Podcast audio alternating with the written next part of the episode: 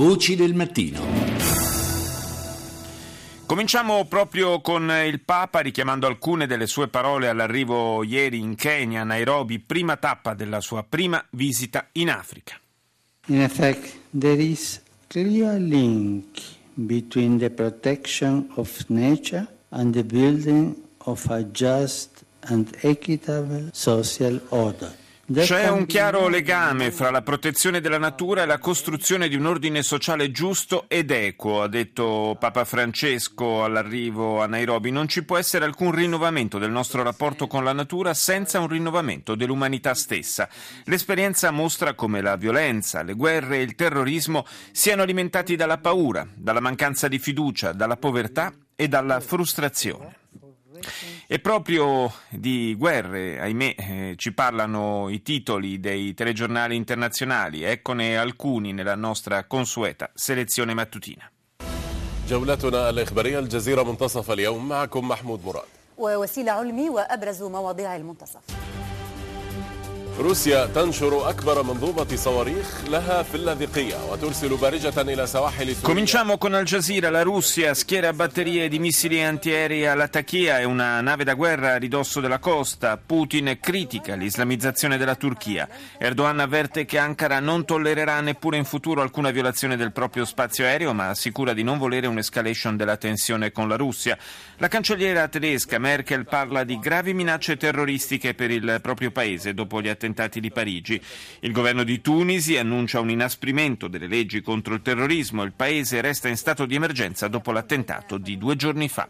Russia Today. This hour, Russia's defense ministry confirms one of the pilots from that fighter jet downed by Turkey is alive and has been taken to Russia's airbase in Syria. Il Ministero della Difesa russo ha confermato che uno dei piloti dell'aereo da combattimento abbattuto dalla Turchia è vivo ed è stato portato al sicuro nella base aerea russa in Siria. In risposta all'abbattimento del cacciabombardiere, Mosca rafforza le sue difese aeree in Siria schierando batterie di missili antiaerei.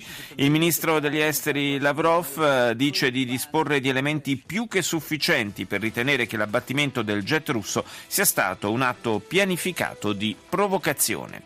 E a questo proposito andiamo ad ascoltare la BBC.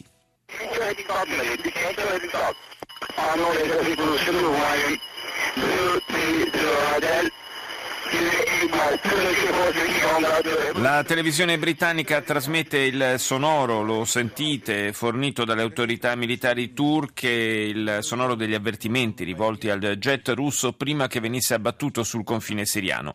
Cambiate rotta, virate a sud immediatamente, intima una voce in un inglese per la verità piuttosto approssimativo. L'emittente fa poi ascoltare l'intervista trasmessa dalla TV russa al pilota superstite, il capitano Konstantin Muraktin, recuperato una decina di ore dopo l'abbattimento del suo velivolo. L'uomo nega di aver violato lo spazio aereo turco e afferma di non avere ricevuto invece alcun messaggio di allerta. Non c'è stato alcun genere di contatto, spiega l'ufficiale, ed è per questo motivo che abbiamo continuato a seguire il nostro piano di volo. Se ci avessero voluto avvertire davvero, avrebbero potuto affiancarci in volo facendosi riconoscere. E chiudiamo questa prima parte della rassegna con CCTV.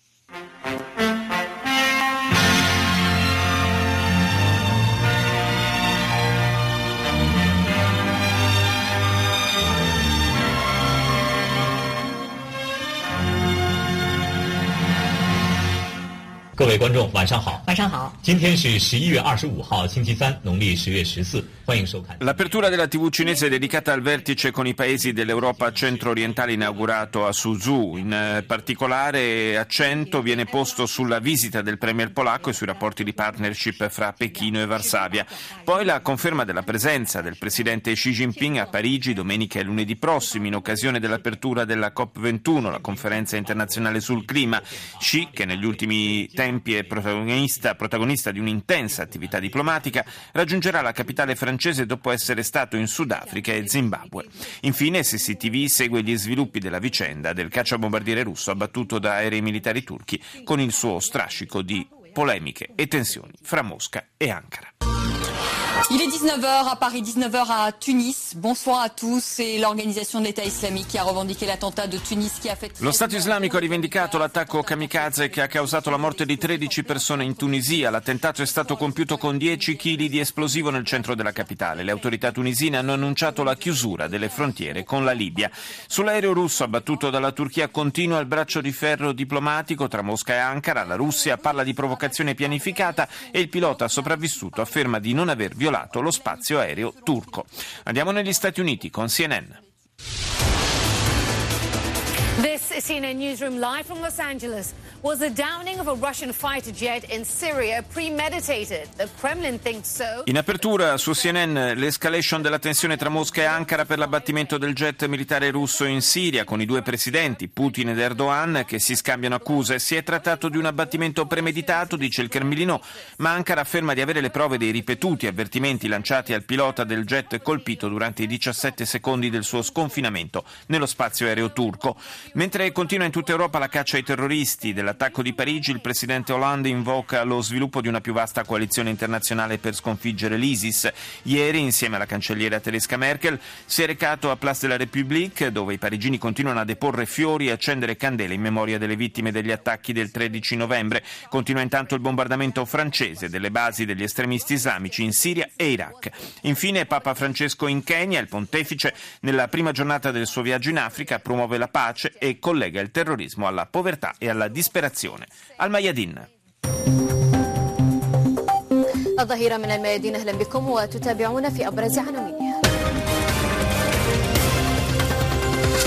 بوتين يؤكد أن روسيا ستستخدم كل الوسائل للدفاع عن أمنها La televisione libanese apre con Putin che dichiara che la Russia utilizzerà ogni mezzo per difendere la propria sicurezza e il ministro degli esteri Lavrov afferma che l'abbattimento dell'aereo russo da parte della Turchia è stato un atto provocatorio e pianificato. Un'operazione di salvataggio ha consentito di recuperare uno dei due piloti sopravvissuto all'attacco.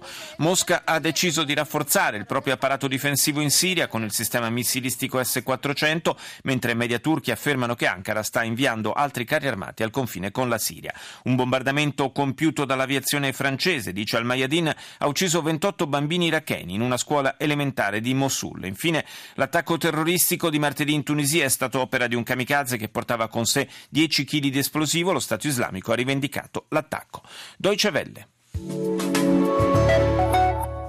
What was meant to be a debate about the national budget quickly turned into a discussion about security, Quella che avrebbe dovuto essere una normale sessione di discussione del bilancio nazionale ieri nel Parlamento tedesco si è invece trasformata in un animato dibattito sui temi della sicurezza, del terrorismo e dei rifugiati. Il Bundestag ha condannato all'unanimità gli attacchi di Parigi e ha concordato sulla necessità di fare di più per contrastare il terrorismo globale, ma le modalità di intervento in questo ambito hanno fatto discutere i deputati. La cancelliera Merkel infatti ha annunciato l'invio di 650 soldati in Mali a supporto della missione di pace dell'ONU e delle truppe francesi. I Verdi hanno criticato questo tipo di intervento, mentre a sostegno della Merkel si sono espressi i rappresentanti della CDU.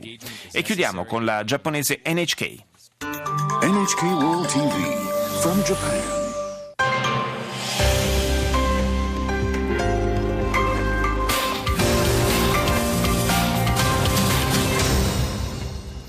Welcome back to Newsline. I'm Miki Yamamoto in Tokyo. First, the headlines for this hour.